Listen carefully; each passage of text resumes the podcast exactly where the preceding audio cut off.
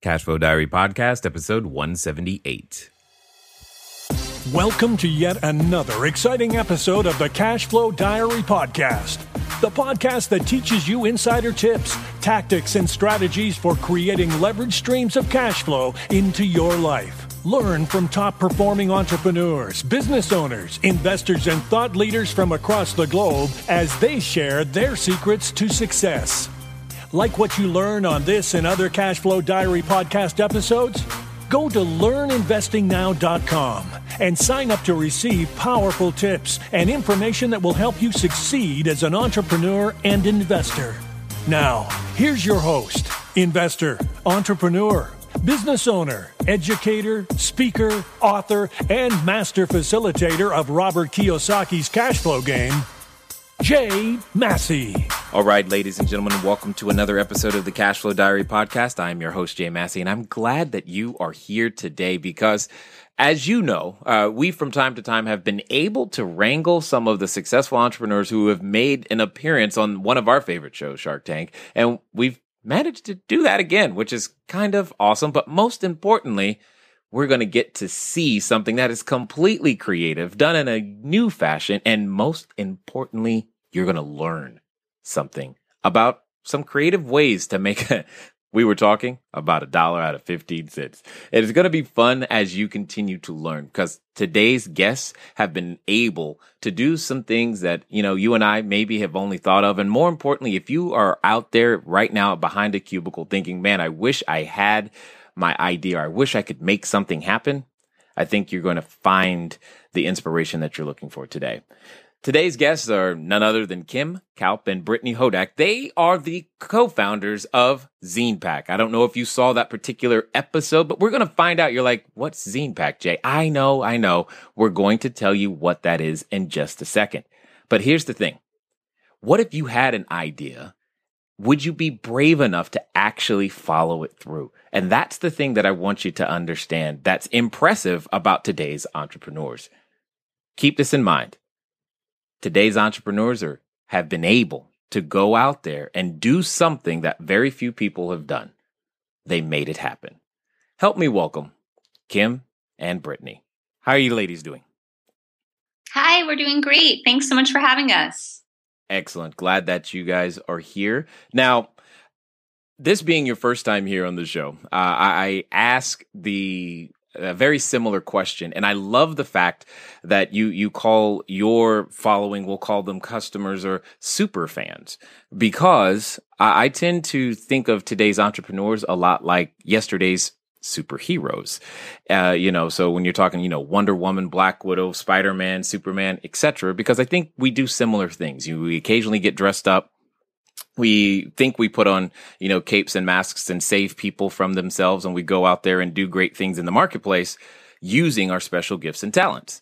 However, just like superheroes, we had a beginning. We started somewhere and we, we have what we call that origin story. So what I would really love to know is that before you ladies uh, were out there literally killing it in the in the business world, I would love to know who is Brittany and who is Kim? Awesome. Well, hi, I am Brittany. And I'm Kim. And we met in 2010 while we were working for an advertising agency in New York City. Okay. And uh, when, so how did you end up getting into advertising, etc.? That's a great question. Um, this is Kim. Uh, Brittany and I met in advertising, but that's definitely not where we started. Um, I started in the publishing industry. I worked at Condé Nast for a couple years, and Brittany started in the music industry, working at Sony Record for a number of years. So we both ended up in the ad space because we grew frustrated with the um, both publishing and music industries and thought the ad space would be a solution to our problems. Um, however, it wasn't, but it was a solution in terms of meeting each other and starting ZinePak. yeah, I like that. I like that. You, you, we always start with something that we think is going to work out, and then we get, well, we find out later after we get something started. So, tell us a, a little bit, because I'm guessing that there's at least one person wondering what a ZinePak is. Well, to that one person, exactly, to that only one. Uh, a zine pack is a package that's put together for a super fan. And that could be a super fan of a sports team, of a movie property, or of a musician. And what we do is partner with all of those entertainers and properties to help make really cool stuff for their fans. So we'll create a custom magazine or coffee table book or ticketing experience and make really neat collectible merchandise and package it all up together in one package called the ZinePak. Interesting. So, so let's let's take me for example. Let's say there's at least one fan listening today, um, and I wanted to give them a, a. What would I give them? What would they get with the cash flow diary on it? What what would they receive, or what are the options? How does that work? Yeah, there's a lot of possibilities, Jay. I mean, it really would dive into you know what the cash flow experience was all about and what that super fan really wanted to know. Maybe it would be background on you and where you started and how you know what entrepreneurs inspire you and kind of the meaning behind the cash flow diaries. Or maybe it's something about um, experiencing the cash flow diaries by seeing past entrepreneurs and, and, diving deeper into their stories and where they've been. Um, we do all sorts of different creative concepts and ideas, whether it's for you know Katy Perry or Taylor Swift. Uh, to Maroon 5 and Kiss. And each of the packages is so very different depending on what those fans want to know and want to experience about their favorite artists. Interesting. Interesting. Well, I, I know one question I better ask for sure before we get too much further because I, I, we get this all the time and people ask me.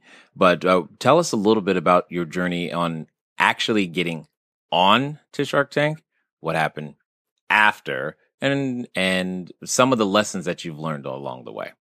Great questions. This is brittany. We were very fortunate in that appearing on shark tank for us kind of fell in our laps we were on the Inc. 35 under 35 list in 2014. And of the 35 entrepreneurs that were selected for the list, we were the only self funded company. And a producer for the show saw that, reached out to us, asked whether or not we were considering raising any funds and if we'd like to be on the show. So, a couple of weeks after that, we were on our way to LA where we shot the show. We filmed in September of 2014. So, it was several months between when we filmed and when the episode aired. We were very nervous, not only hoping that we would be one of the few chosen to air, but also hoping that the edit would be favorable because we filmed for close to an hour and this segment ended up being about eight minutes long so we felt like they did a really really good job of cutting it down and showing a, a representative picture of what happened in that hour but it was still really nerve wracking to watch it on national TV for the first time. I can only imagine. Uh, one of our previous guests, Billy Blanks uh, uh, Jr., was specifically mentioning how it was not only difficult after it was recorded, but that waiting period where you're you're not really speaking about what happened uh, during that particular time. Was that uh, similarly challenging for you? Yes, we found that part more challenging than actually filming because we only had a few weeks to look forward to and prepare for filming. And then we had several months of waiting. And, you know, we didn't know whether or not it was ever even going to air on TV. So we weren't telling people about it or talking about it. So it was definitely way harder to wait for it than it was to go into the tank in the first place. Yeah, yeah, I can imagine. I can imagine. So you you said something that I think is interesting, and in fact, I, I want to make sure that everybody heard. You said you were one of the only self-funded companies. Uh, I think that's a that's first of all that's admirable for sure. But explain to us why you chose that route, and more importantly, why you then made the choice to begin bringing on investors, etc.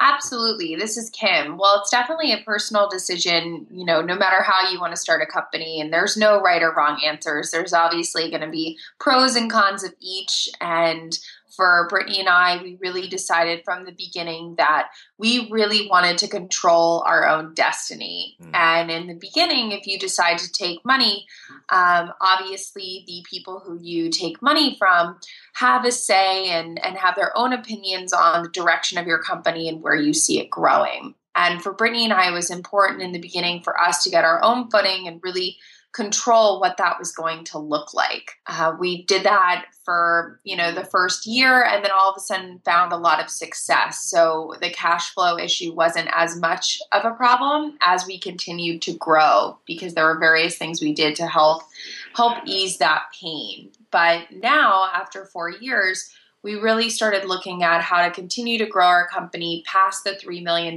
revenue mark and into, you know, the 5 and 10 and 15 million revenue mark. And we really thought it would be great to take this opportunity to perhaps raise some funds from people that we really admired and from people that we really thought that their advice and their connections could help the trajectory of our company in a in a massive way.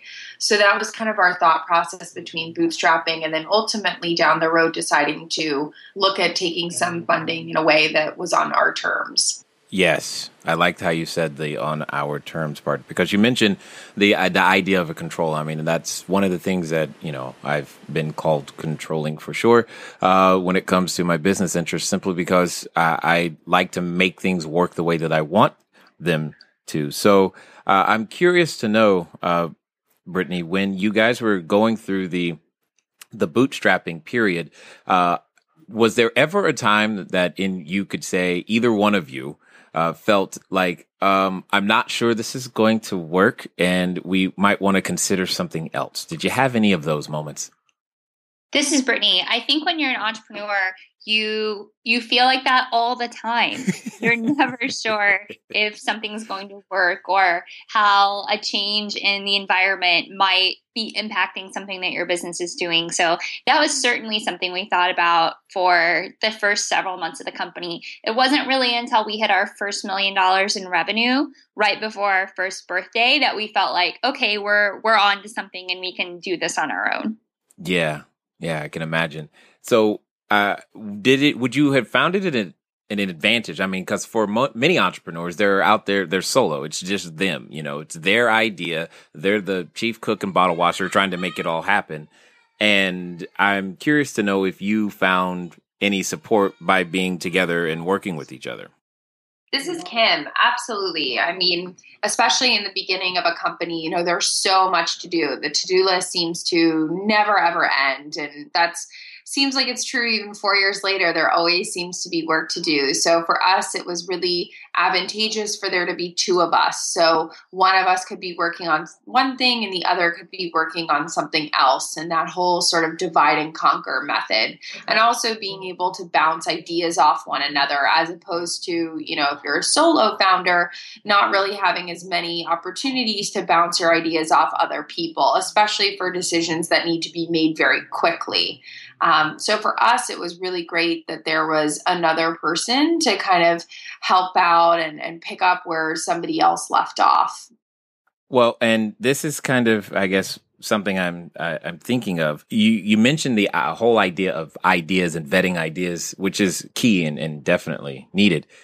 Who's how did the idea for ZinePak even happen? Where did that come from?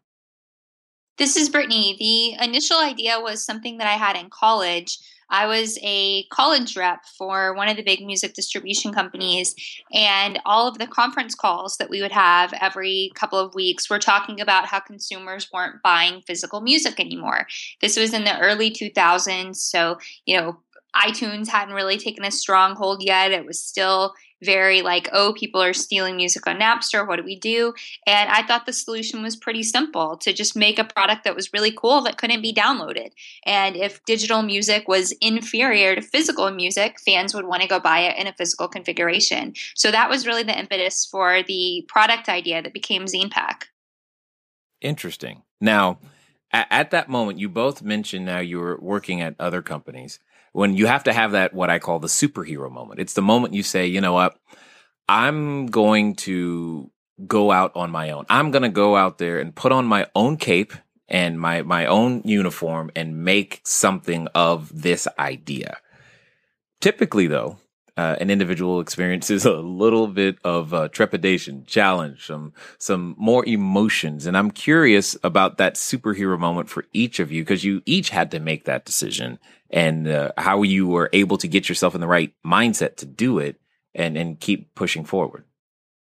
Yeah, this is Kim. That's a great question, Jay. And I think it's also a question that continues. You know, every day you have to have that superhero moment. And every day you have to get out of bed and go, today I'm going to keep pushing and keep believing in my, my idea and, and keep trying to grow it even bigger than it was yesterday. So I like to say that the superhero idea, you know, doesn't really end. It just continues in a new format. Um, but that first initial idea, yeah, it's it's really scary. But I think for Brittany and I, we we really realized that our hearts were not in advertising, mm. so it really wasn't something that we could see ourselves doing long term. It wasn't like we had two loves one was this idea of ZinePak and one was advertising and it was you know sophie's choice and we were having to pick between two things that we desperately loved uh, we didn't love advertising so the choice was was much easier i think it was just overcoming the fear of the unknown um, which again is just something that you know it's like a bungee jump you just have to jump and and hope for the best really well, and hopefully not be afraid of heights at that moment if you're for sure. What about you, Brittany? Yeah, I think I agree with everything Kim said. It's it's definitely a scary unknown world when you first make that decision to be an entrepreneur, but I just kind of looked around and said, you know what, I'm not happy where I'm at right now. So I might as well take a chance at creating my own happiness. And the worst thing that's going to happen is maybe I'll fail. And if I do, I'm still young enough to to just slap CEO on my resume and you know go try to get a job somewhere else and say I tried to start a company and it didn't work out so now I'm I'm re-entering the workforce and if the worst thing that can happen is that you go try to get a job a year later and explain to somebody that you took a risk and started a company then that felt to me like a like a really small risk yeah i like the way you said that too uh, a really small risk compared to the alternative of living uh, a reality that you don't that you you may not uh, enjoy. So he, here's a question. I, I've heard the term occasionally bandied about of of being an overnight success. I, would love to hear your opinion uh, on that because I, I, know what I tell my team, but I, I would love to hear what you guys feel uh, about that particular term. I think that's one of those funny monikers that you know nothing very rarely is anything ever an overnight success a lot of those people work for 10 or 15 years to become an overnight success in the music industry or, or the sports industry and i think it's the same way in the world of entrepreneurship even if your company is very successful from day one, like ours was, there was a lot of work and preparation that went into it before we officially launched the company to help set us up for that success. Yeah, I often tell people we're about four years away from being an overnight success. exactly. That's just all it takes. No big deal. So we're on the way. We're on the way. So w- with that being said, one of the things that's it, I, I appreciate about you guys is that I, I'm a father of four, or sorry, four children, three daughters and my oldest has started her own little online business, but uh, I think there needs to be more uh, female entrepreneurs. I am I'm assuming you agree, uh, but what I and I also believe that women in business have a unique advantage, especially when it comes to team oriented businesses, because you guys know how to build teams, in my opinion, significantly better than most men, simply because you you just get the relationship thing. I'm curious to know what other advantages you guys feel uh, other women that are listening could bring and, and, and use to the table to actually increase the, the value, we'll say, of the marketplace in general? That's a great question. We absolutely agree that there should be more women entrepreneurs in the world. And I think everything you pointed out is is spot on. Women are such great communicators. They're so great at seeing the bigger picture and helping to identify what the root of a problem is and, and problem solving and troubleshooting solutions to help fix that problem. So we absolutely agree there should be many, many more female entrepreneurs and female business leaders in the world. Uh, agreed. What about you, Kim? Yeah, I think the stats are, you know, they are what they are. They're they're getting better each year, but you know, one stat we like to repeat a lot is only 2% of women-owned businesses ever make more than a million in revenue, and that's just from, you know, census information. It's not even um, unfortunately just hearsay. It's it's proof. So we're we're really hoping that we can be not only part of that 2%, but really help to grow that 2% into an even larger you know area of women that can help each other and and work together to support everybody in the growth of of women in entrepreneurship. Got it. Yeah, uh, agreed. So we we get that everything has gone well. What would you say, though, has been the I, I won't call it necessarily the mistake. I tend to call them learning lessons. Uh, what would you say has been some of the greatest learning lessons that you've had since inception? This is Brittany. There have definitely been a lot of those. One, I would say, is we waited too long to hire employees. So, because we were self funded, we were that's trying to be very, very frugal and waiting, you know, to the absolute last minute to add people to the team. So that's probably impeded our growth quite a bit, both early on in the history of our lifespan and even still today. It's hard when you're an entirely self funded company to justify making those large expenditures because what a lot of people don't realize is entrepreneurs are the last ones to get paid. So even though our company is doing millions of dollars a year in revenue, because we want the company to continue to be successful, almost all the money goes back into the business. So, um, for example, Kim and I make less than almost every single one of our employees. And that's one of the sacrifices of being an entrepreneur. And in order for your team to continue to grow and expand, you've got to make those tough choices and say, would I rather have a higher salary myself, or would I rather add another person to the team who's going to be able to take some work off my plate so that I can enjoy my weekends a little bit more? Completely understood. And uh, I'm so glad you said that because um, that is always a. I mean, it's a challenge for me. It's a challenge for every entrepreneur that I'm aware of. Is when do you when do you bring on? Then heaven forbid, how do you pay them? How much? And how do you know you got the right one? So I'm assuming you've had this experience at least once where you've hired the wrong person, kept that wrong person too long, and fired them too slowly. Absolutely. This is Kim. I would like to say we don't know anything that you're talking about right now. but uh, unfortunately, we do. And I think that's just a lesson uh, that every entrepreneur has to learn. And no matter how many entrepreneurial books you read, it's, it's kind of like life, right? You know, growing up, your your mom or your dad or your grandma or whoever in your family might say like, "Oh, you know, your middle school boyfriend isn't going to be the end all be all," but you kind of have to get your heart broken and and get back up and learn your lesson uh, the hard way. So I, I kind of feel like that's one of those entrepreneurial things that you know people tell you to avoid all the time, but you kind of got to get one or two under your belt for uh, some street cred. Uh, right, or or just true conviction. I mean, it's like you hear this advice, you're like, yeah, yeah, yeah, right. I, am gonna be different, and then you're like, oh God, that hurt. I'm never doing that again. And it, sometimes it, it does take that. It's interesting that that's that that is the case. But how did you deal with? Because this is a question we also receive a lot. How did you actually get over the hump of getting that first person because that's usually like the the domino that you know tips everything over. You got to get that first person. How did you actually get to the point to where okay it's time here's how we're and we're going to do it and make it happen?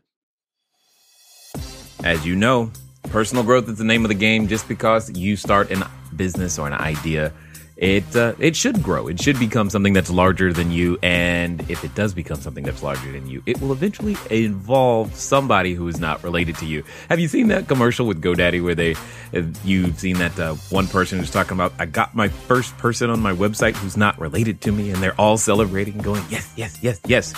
You want that to be you. Uh, you want the customers to not eventually be related to you. You want the employees not to eventually be related to you, or even your team team members. This is a necessary thing when it comes to growing. And, and guys, I, I know it's scary, but you can get it done. All right.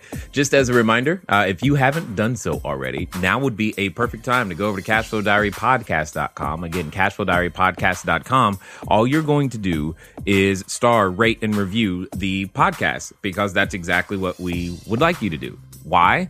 You're going to be entered into a contest to be able to win whatever we might be giving away on the next episode. Typically, we announce the winners on Mondays, but anyone who has ever star rated reviewed, and if you got to leave the written review with the username, you are automatically entered. So if you want to be entered in the things that we have the opportunity to give away, then you've got to go do that. CashflowDiaryPodcast.com. Now, enough of that. Let's get back to it. We were very lucky in that our first employee was somebody who was a friend of ours and who helped us start the company and worked for us as a freelancer for the first couple of years.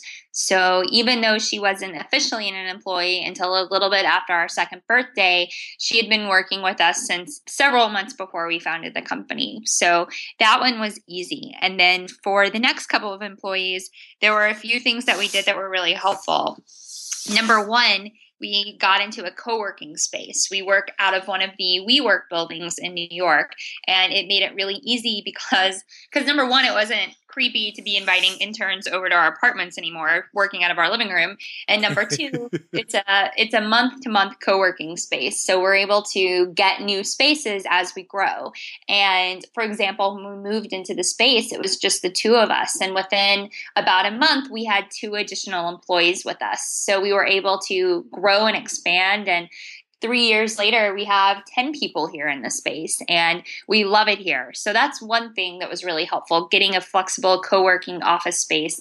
And number two, we got what's called a PEO, which helps uh-huh. us manage our employees and all of the things that go along with hiring employees, like benefits and insurance and making sure that everything is just right with all of the taxes and the direct deposits of the paychecks. So that was a really, really huge help for us.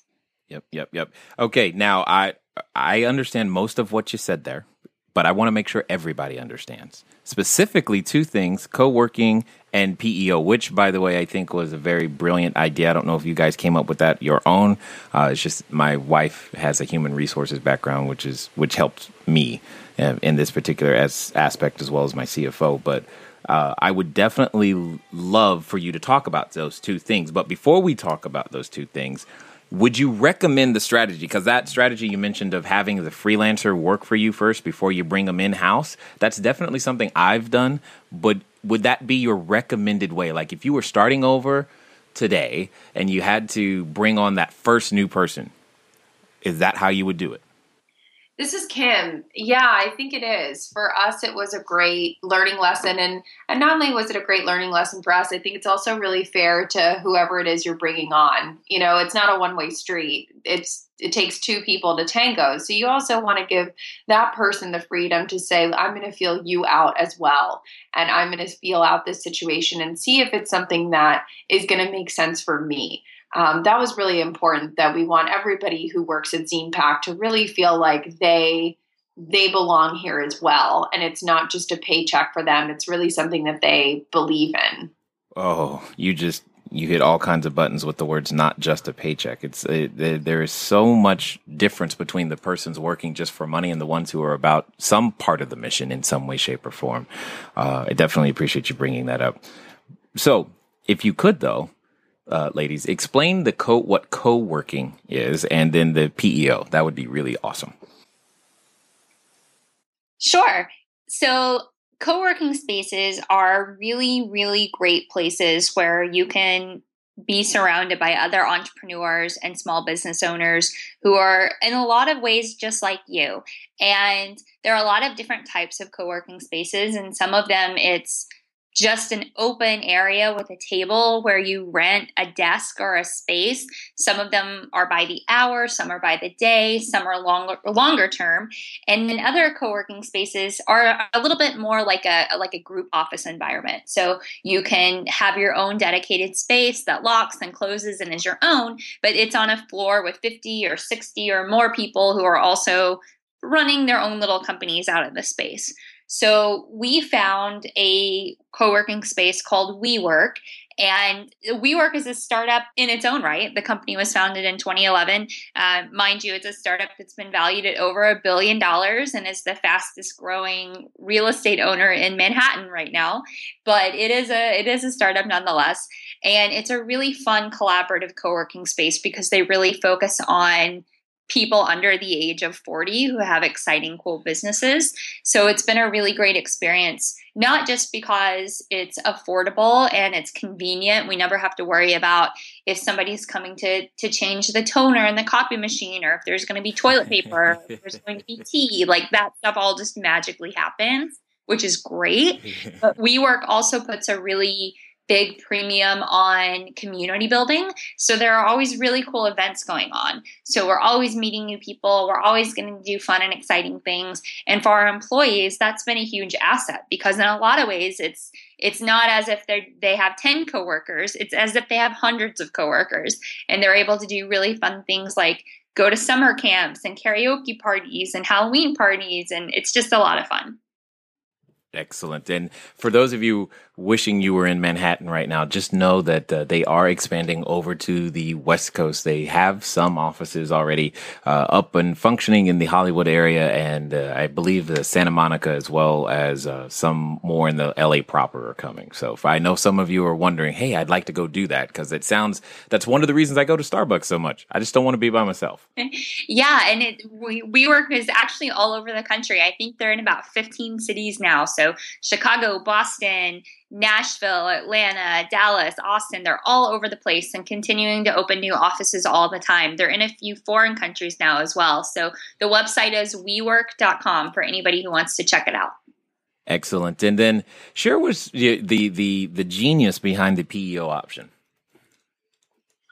Yeah, the PEO option, this is Kim, was was something that we really found to be a huge asset for us. Obviously, um, if you don't have an HR background, there's a ton of stuff that you have to keep in mind from, you know, healthcare for employees to workers' comp to COBRA. And not only is it something that is static that you need to know, it's it's often ever changing. You know, there's always new laws being passed. There's always updates to um, statutes that are being passed. So it's something that you have to actively stay up on. And for us, a PEO made a lot of sense because it was a resource that we recognized that we needed. Uh, Brittany and I are big believers in finding people that are really good at what they do and letting them be really good at what they do. Uh, for us, it's not about, oh, well, we'll learn how to use QuickBooks and be just as good as an accountant because something that might take us four hours might take them 20 minutes. So it's like, no, let's let this person who's really good at accounting or really good at HR or really good at um, you know, whatever it is they do, let's let them do their thing because when they excel, we'll all excel. And for us, the PEO choice of TriNet was the perfect solution for us figuring out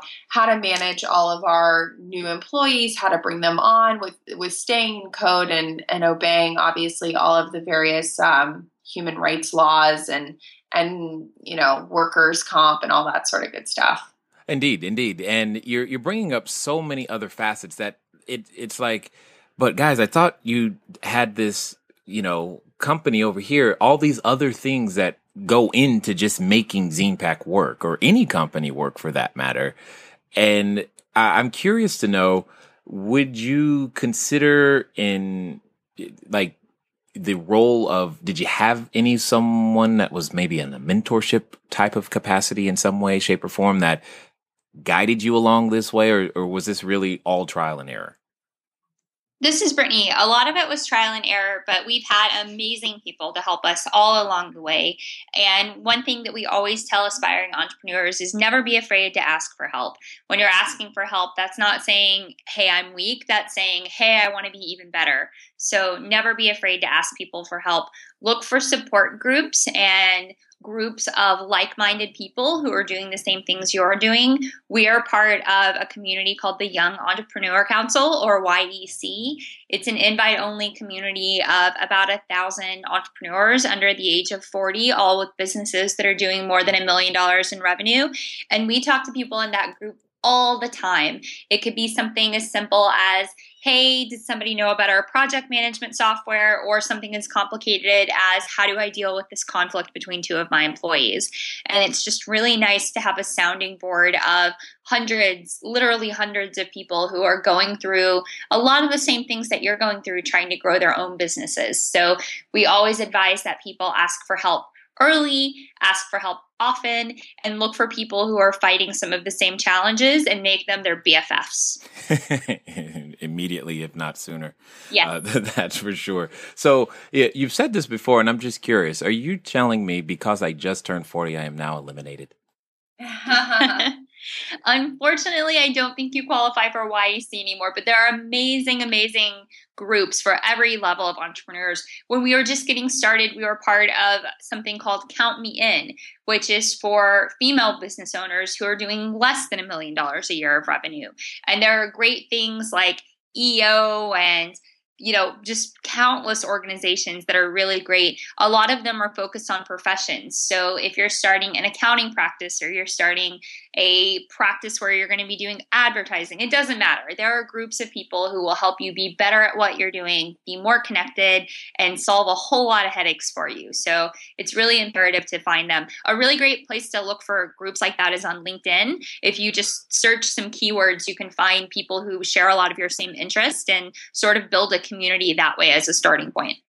And you actually answered the question I was really asking. It's not so much that if you're 40, you're out of luck. It's uh, that there's many places to go for resources. So thank you uh, for for sharing that information. But more importantly, I mean, we're told when we grow up in in school that you know you're not supposed to we're not supposed to talk to strangers, and uh, we're not supposed to get help because help in school means cheating. And yet, to be a successful entrepreneur, the things we must do are talk to strangers and, well, honestly, cheat uh, off of each other's paper so that we can actually deliver the product or service we're trying to bring to market. So, with it's not cheating; it's cooperative learning. Yeah. Okay. Yes. Uh, did, did you? Is that what you said in kindergarten too? I, I, like you. I like. I like it. Apart. You're. You're absolutely right. But here's the. Here's the other thing that I.